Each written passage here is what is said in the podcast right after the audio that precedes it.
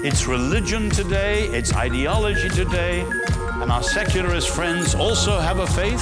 Some kind of Disneyland fantasy.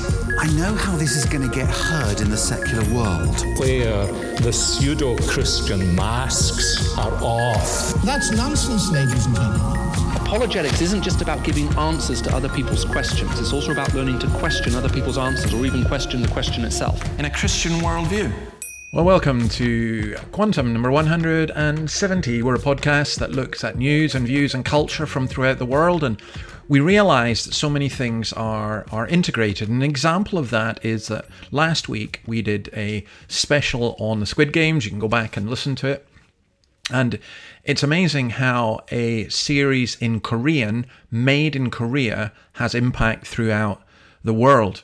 And one of you, and it's great that people do send me this, send information about a community group in Crawley who are running a series of activities based on British children's games similar to the Squid Game. Um, they said there would be no life or death situations in the Crawley game. Indeed, that's true.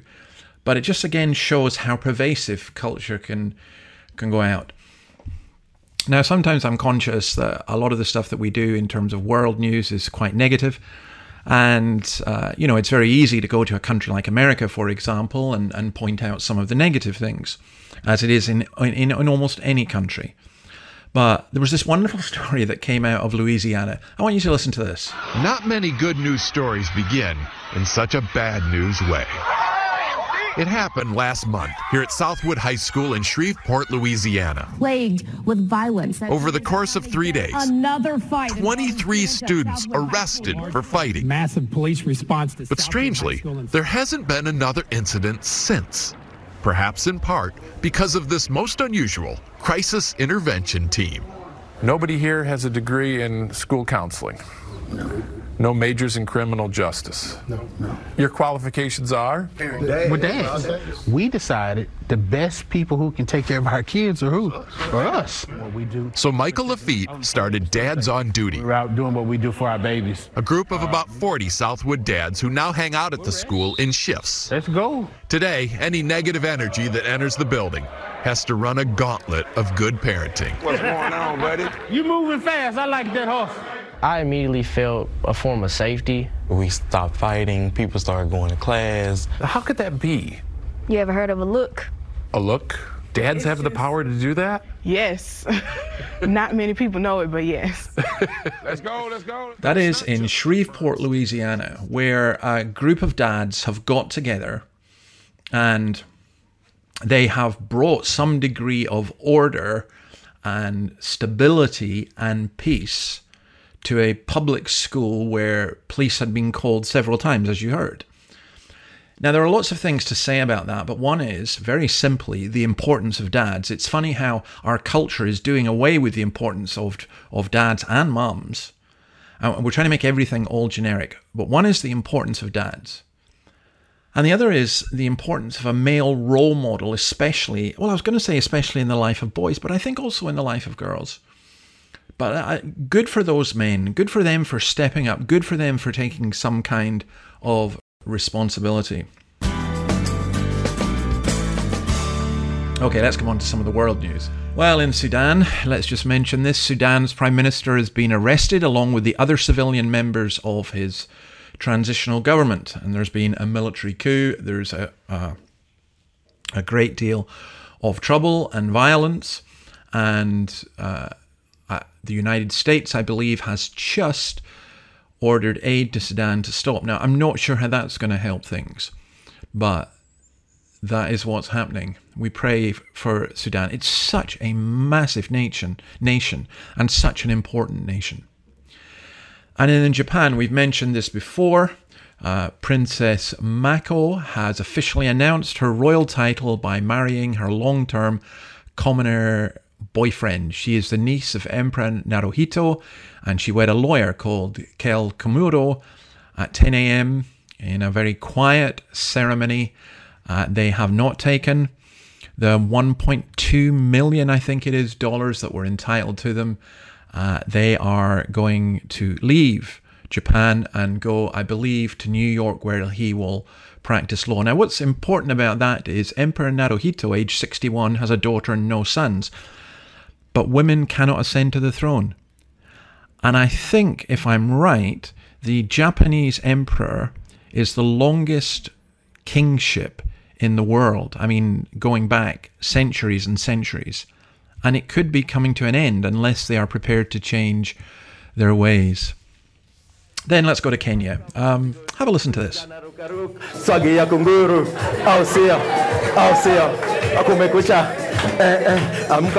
My name is Father Paul. Some Christians call me Masa. Young people call me Sweet Paul because I rap sweet, I talk sweet, I dance sweet. Thank you. Chill cool, stay safe, God bless. Na madawa nyote come church, sambaza Yesu wholesale, kwani mambo yote na uzima wa milele. Ah, ah, wa milele. Ah. Now, that is a, a Kenyan rapper, um, rapping priest, I believe. Um, now, Christianity is extremely important in Kenya, and politicians realize that. And I came across this story that I thought was utterly fascinating that Kenya's churchgoers have been used to politicians turning up in their suits, often with cameras in tow, where they arrive with big cash donations, uh, and that can be used for construction of megachurches, the purchase of loud music systems, and so on. But in exchange for that, then the pastor will often or normally invite the politician to the pulpit where the large congregation becomes a captive audience for a message that is not Christian and it's not the Bible, it's a political message. And these often make it to the TV bulletins and I think the Kenyan elections are nine months away. Now, there are some churches in Kenya who are banning this practice, which is wonderful news because politics and the church political politics, you know, what I mean by that, sorry, party politics and the church do not go together. And of course, politicians are welcome to attend, but they are not welcome to preach politics from the pulpit, and neither should preachers preach politics from the pulpit. So, good for the Kenyan churches for doing this. Okay, we have to do this. I did a special on climate change, but of course, COP 26 starts this weekend. As you're as you're getting this it will have started in my native country of Scotland in Glasgow. And well there there's so much that we could say about all of this.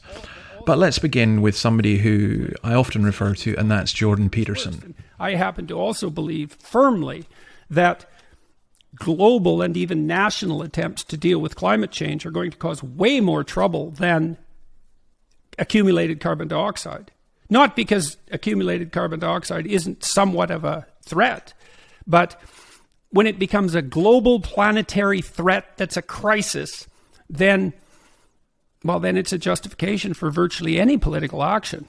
So look out, man, because of the dangers of systems. Now, his warning I mean, this is a fascinating interview in lots of ways. Um, his his warning again with a lot of these stories, I'll put the link up so that you can have it. But his warning is very straightforward, and it's a very important warning. Crisis has become a reason for doing everything by governments. Now, what's important in this? In that's true in national areas. So let's say there's a crisis in Kenya, then the new politicians, the new president or whatever, can use that to grab more power here in Australia, in Victoria, Daniel Andrews is just about to pass a bill in uh, the Victorian Parliament which gives him unprecedented powers. The Scottish Parliament is not going to hand back some of the powers that it took over COVID. And you, you find that all over the place. So, when there was a crisis after the terrorism and 9 11, uh, Western governments undertook in the, under the need to protect people a much more surveillance society. If, if you go back historically, and Peterson points this out earlier in the interview, Hitler did many things in the cause of public health. We need to get rid of the disabled. We need to do this. And whilst governments have this tricky balance to do between making laws that will protect people and becoming too authoritarian, we need to be aware of what is going on because, as somebody pointed out to me this week, once governments take power, they find it very difficult to give it back because, of course, they think that they know best. Now, the reason I played the Peterson bit there is because it is extremely important to grasp what he's saying. A national emergency is bad enough, but when you claim it to be a worldwide emergency, then that has a potential to have an authoritarianism that is worldwide. And we need to be very, very careful in all of this. So Peterson says something which I, I must admit, I'm inclined to agree that he's kind of more scared of the measures taken to combat climate change and the consequences of those than he is of climate change itself. And again, I'm not going to get into the arguments about whether climate change is real or not. I think it is. How much of it is man made, I don't know, but uh, I suspect nobody else does either. But we need to be careful what is happening. You know, so many things are based on modeling. And I, I read this this week. I thought it was quite funny. Um, it's an old joke. What's the purpose of economic modeling? To make astrology look good. Well, I'll add to that COVID modeling or climate change modeling. And yet, governments base their policies on these things. So let's just take something the net zero plan. Again, I read this this week. I think it was in The Spectator. It's not a plan, it's a prayer. Despite what Boris Johnson says, only a handful of countries have made a commitment to net zero by 2050. And if India, China, Indonesia, Brazil, Mexico, and Russia don't sign up, and they pretty well won't, then it makes zero difference, really, what the UK or the West or Australia or America does. You know, interestingly, on China, they are 27% of carbon emissions. The UK is one. And they say they're still a developing country. They can't match pl- our plans to have to reach net zero. Yet, they've just fired a supersonic space missile. And here's the problem. You see, and not many people, you know, I, I do want people to think about this. This is not a simple subject. Let's say in the United Kingdom or in Australia or in America, we reduce our territorial emissions. In other words, the emissions from our land. But what if that leads to overall emissions increasing? What if we close gas powered production, for example, or the cleaner coal that exists in Australia compared to Indonesia or Mongolia, and then we shift that to coal powered production abroad. What that will mean is overall, and it's overall only that counts, climate change is not just for one, not limited to one country. You cannot affect and change the climate in your area. So, what if you going to inverted commas net zero in the United Kingdom or Australia or America actually leads to climate change increasing or the temperature increasing because we farmed out our production elsewhere. So it is complex. Have a listen to a bit of this. We were the first country to uh, pass legislation uh, for net zero. Uh, we have the, the biggest offshore wind capacity still, I think, of any country in the world. The Saudi Arabia of wind, as I never tire of saying. Uh, we're halfway to, to, net zero. We have carbon emissions uh, lower than at any point since the, the 19th century. We're ending uh, support for fossil fuels overseas and doubling our international climate finance. And uh, we're actually speeding up because we see the obligation as colleagues have just pointed out, for developed countries uh, to do more. We're legislating to deliver 78% of the reductions needed uh, to reach uh, that goal by 2035. And as host of COP26, we want to see similar ambitions around the world. That's Boris Johnson. Now, he, he, stated this We can build back greener without so much as a hair shirt in sight in 2050. We will still be driving cars, flying planes, heating our homes planes, but our cars will be electric, gliding silently around our cities. Our planes will be zero emission, allowing us to, f- to fly guilt free, and our homes will be heated by cheap, reliable power drawn from the winds of the North Sea. Let me say this Boris Johnson is an intelligent man, he is not a stupid man. But I think he is to some extent an amoral and deceitful man. His morality in different ways is highly questionable. And I'm afraid he tells a lot of lies. Now, this perky, I'm being optimistic here.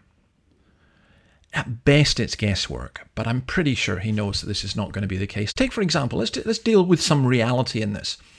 John Humphrys, the BBC journalist, decided he would in, install a heat power pump, which Boris Johnson wants us all to have, in his home in Wales. But he says, it takes the chill away if it's been on for a couple of days in the downstairs rooms, but that's about it. It doesn't work. To get really warm, I have to fire up the log burning stove which is not exactly something that you can do in the middle of, of the city. He spent a small fortune, he says, and I've not ended up with a cosy house. 10,000 quid for a heating system which reduces pollution, supposedly, but doesn't actually work. That's reality. And this is reality. Let me give you something else here. Sorry for going on about this, but this is really important. Let's take three world leaders Trudeau of Canada, Ardern of New Zealand, Morrison of Australia. Which one has the best record on climate change? Well, I can tell you which one makes the biggest promises Ardern, then Trudeau, then Morrison. But which one has the best record? Canada, since 2005, has had a 1% reduction in emissions for all the hot air they blow. New Zealand, 5%. And Australia, 20%. Figure that one out. You know, I do think that the hysteria around COVID is going to be nothing compared with the hysteria around climate change. And there's so many examples of this. I'll just leave you with one more and we'll shift on to another subject. But um, is the BBC, they've got so many climate change articles at the moment, and they've got one, believe it or not, on eco friendly sex. I, I think even just to say the title is enough. Поехали! fantasia.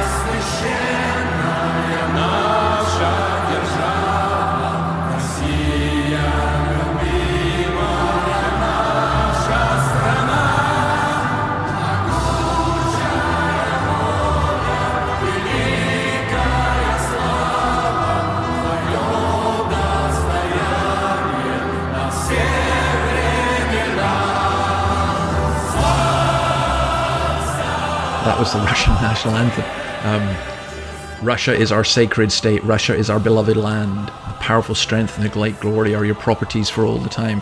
Well, Russia is an amazing country, and we simplistically look at it in different ways.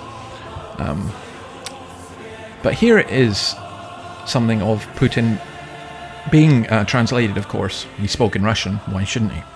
We see with bemusement. The process is unfolding in countries that have grown accustomed to viewing themselves as the flagships of progress.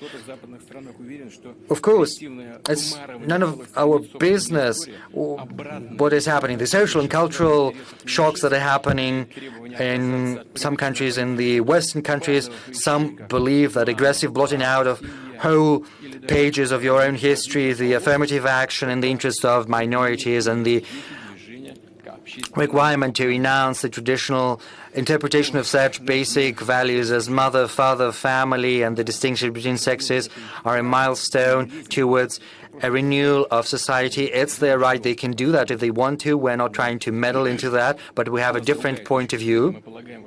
We believe, at least the overwhelming majority of Russian society, that should be more precise, believe that we need to rely on our own spiritual values, on our historical traditions, on the culture of our multi ethnic nation. And we see what is happening in the Western countries. It is with puzzlement that we see the practices Russia used to have and that we left behind in distant past. The fight for equality and against discrimination turns into an aggressive dogmatism. Uh, on the brink of absurdity when great authors of the past, such as fake Shakespeare, are no longer taught in schools and universities because they are announced as backward classics that did not understand the importance of gender or race. In Hollywood, there are leaflets reminding what you should do in the cinema, in the films, how many personalities and actors you've got, what, what kind of color, what sex, and sometimes it's even, even tighter and stricter than what the Department of Propaganda of the Soviet Communist Party Central Committee did. And the fight against racism, which is a lofty goal, turns into new culture, uh, culture, and into reverse discrimination, racism on the obverse. And it brings people apart, whereas the true fighters for civic rights, they were trying to eliminate those differences. I asked my colleagues to fight this quote from Martin Luther King, and he said, I have a dream that my four little children will one day live in a nation where they will not be judged by the color of their skin, but by the content of their character. That is a true value. Now, I would love to cite the whole speech. In fact, I'll, again, I'll put a link up to it. But he slammed the far left woke ideology that he said is causing societal ills throughout the Western world. Um, his subject was global shakeup in the 21st century. And this is quite extraordinary. Um, we see with bemusement the paralysis unfolding in countries that have grown accustomed to viewing themselves as the flagships of progress. Of course, it's none of our business or what is happening, the social and cultural shocks that are happening in some countries in the Western countries. Some believe that aggressive blotting out of whole pages of your own history, the affirmative action in the interests of minorities, and the requirement to renounce the traditional interpretations of such basic values as mother, father, family, and the distinction between sexes are a milestone, a renewal of society. Now, he goes on to talk about we tried this in 1917 in Russia. He talks about in Hollywood, there are leaflets reminding you what you should do in the cinema, in the films, how many personalities and actors you've got, etc., etc. And he says they have tighter control than the Department of Propaganda of the Soviet Communist Party Central did. Wow, it's just incredible.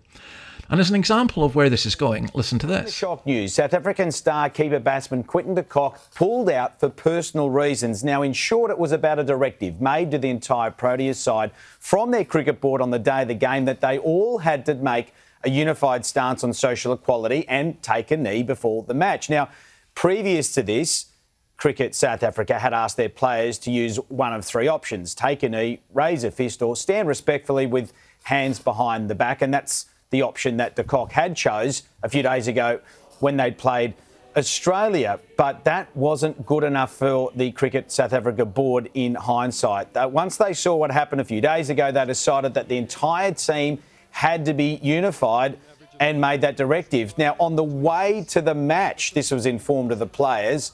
De Kock, who has previously made his feelings known about him not wanting to take a knee, uh, had decided by the time they got to the match that no, he wasn't going to take a knee. So he withdrew. Now, as you can imagine, that has caused all sorts of. The story tells itself. Quinton de Kock, um, he's out of the South African cricket team, one of their best players. Why? Because he refused to bow to a diktat. Now, if you're bowing the knee because you've been ordered to, otherwise you'll go to prison, you'll lose your job, you won't be able to play. When you bow the knee, what good is it actually doing? Because you're being compelled to. And I think that's the kind of thing that Putin is referring to. And then let's move on to Apple and China. This is an important thing. Um, Apple is the the big Western technology companies are more and more being driven out of China. Uh, Apple's still managing to stay there, but they do so on the basis that they do what the Chinese government says. Uh, listen to this song. White dove, where will I find the olive tree?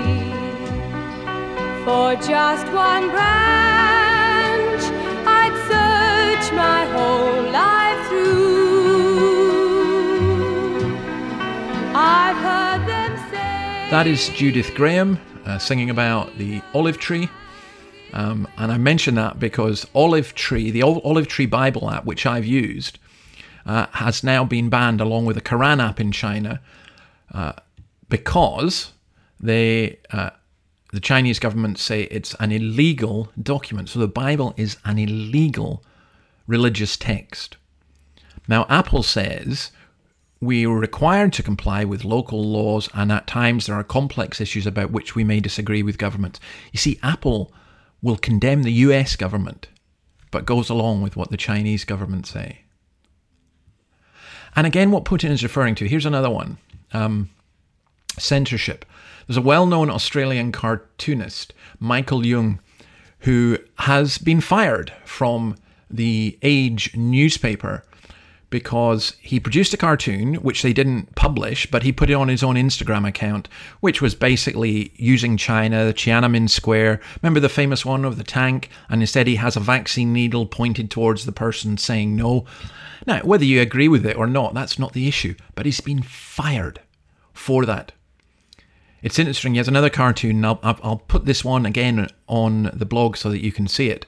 Warning this is an inclusive society, and if we think you are talking, thinking, or behaving in a non inclusive way, you will be excluded. Kind of sums it up. All right, let's move on to the church.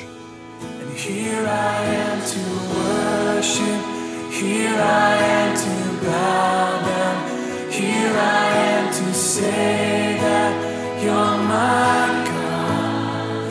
You're altogether lovely,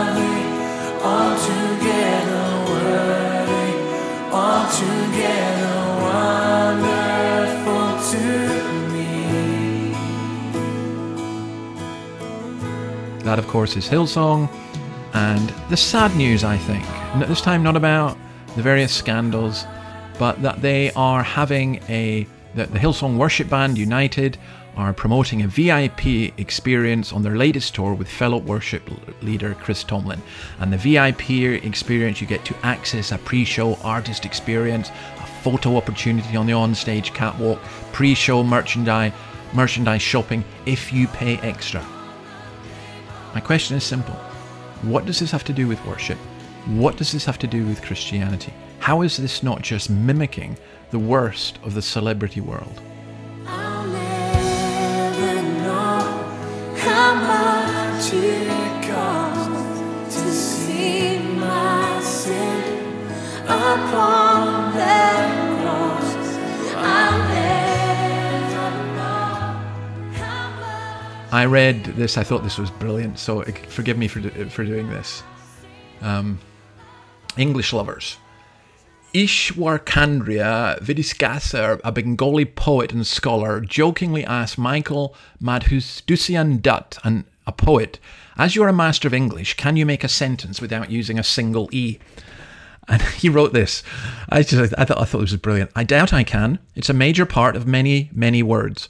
Omitting it is as hard as making muffins without flour. It's as hard as spitting without saliva, napping without a pillow, driving a train without tracks, sailing to Russia without a boat, washing your hands without soap.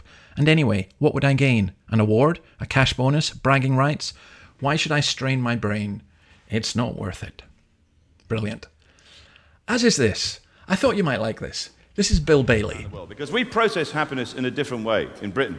You know, American friends I've met, Australians, they're much more in the moment. Oh yeah, they're in tonight. Woo! They're much more, much more upbeat, much more positive. And I say to my Australian friends, "How are you? Awesome, awesome. I mean, genuinely, non in a non-ironic way. How are you, mate? Awesome. How was yesterday? Awesome, mate. Today's going to be awesome. What are you doing tomorrow? I don't know. Picking up stones in the rain. It's going to be awesome.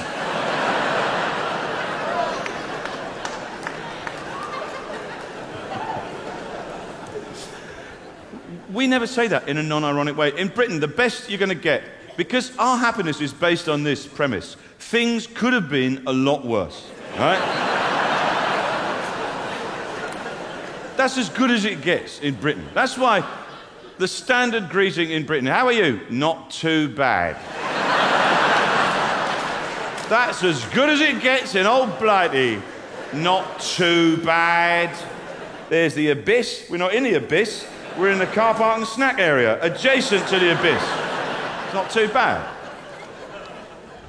That's talking about the differences, obviously, between Australian culture, UK culture, and there are differences in so many cultures. That kind of opti- and I think personalities as well. That kind of optimistic, awesome, that kind of well, not too bad. You get the point. All right, I'm going to go. Um, can I commend to you the Ass podcast, which is brand new? Uh, well, we've got three editions now. We're working with Greg Sheridan through his book Christians: The Urgent Need for Jesus Today, and Greg Sheridan is a well-known Australian journalist. Uh, this week's one we discuss, as you hear, Jesus' history, living and true. If the story of Jesus is just the equivalent of a play by Shakespeare, I'm I'd rather be at the races. Just forget all about it. The wackier and weirder your theory about Jesus, the more publicity you will get. What you quoted from Luke earlier was terrific. I mean, Luke is the Bob Woodward of the early of the early Jesus movement. Well, welcome to the Ass podcast again with Greg Sheridan. Greg, how are you? Great, David. Great to be with you. Somebody wrote me and said, uh, I hadn't realized that Greg Sheridan was a papist. You know, I don't, I don't normally trust, uh, you know, how do how do they say people from Rome? You know, I tried to assure him that you weren't actually from Rome, but uh, what I thought was really quite funny was uh, he said, "But I, I loved what he had to say, and if the book's half as good as that, he said, I've already ordered it." and uh, you know, so we're, I mean, we're still we're still on this thing. And I'm going to love you and leave you with this beautiful music from a little known Scottish songwriter singer Maureen MacLeod.